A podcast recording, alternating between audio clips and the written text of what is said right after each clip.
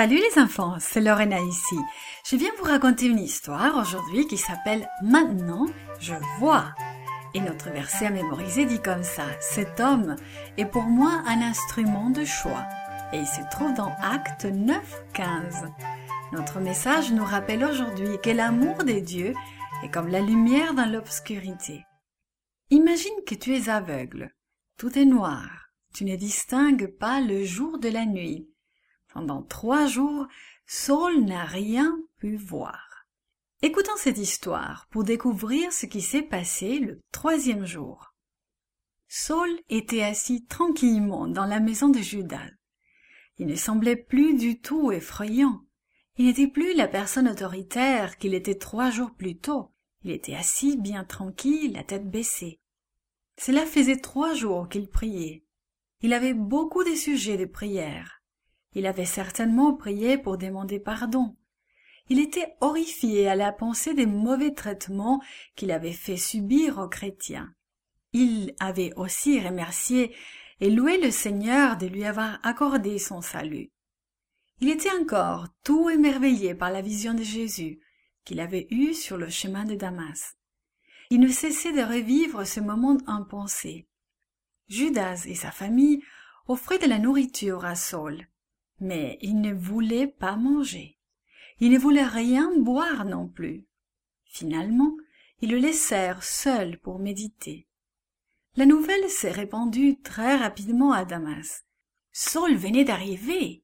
Saul, c'est persécuteur des chrétiens. Les croyants avaient craint sa venue, et maintenant il était là. Mais on disait aussi qu'il restait assis dans la maison de Judas. Il semblait qu'il était devenu aveugle. On disait qu'il avait été conduit dans la ville comme un enfant.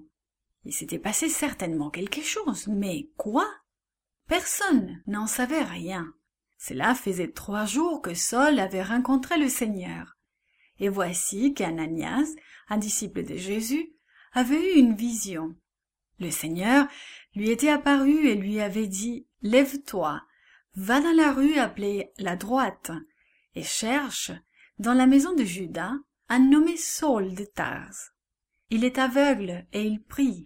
Il a vu en vision un homme du nom de Ananias qui entrait et lui imposait les mains afin qu'il recouvre la vue. Ananias était très nerveux. On peut comprendre pourquoi.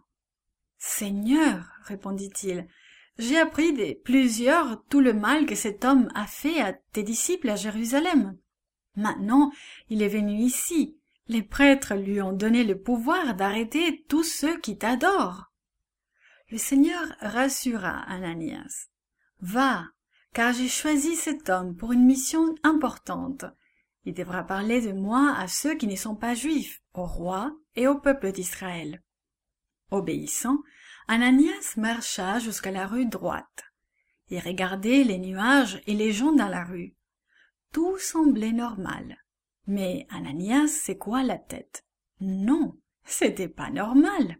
Il venait d'avoir une vision de la part du Seigneur, et il était en route pour aller rencontrer le redoutable Saul. C'est lui qui était maintenant devenu un croyant. Ananias arriva chez Judas, où il trouva un Saul aveugle qui attendait tranquillement son arrivée. Rempli de compassion, Ananias imposa les mains à Saul en disant Saul, mon frère, le Seigneur Jésus, qui t'est apparu sur le chemin par lequel tu venais, m'a envoyé pour que tu recouvres la vue et que tu sois rempli de l'Esprit Saint. Immédiatement, il tomba des yeux de Saul comme des écailles, et il recouvra la vue.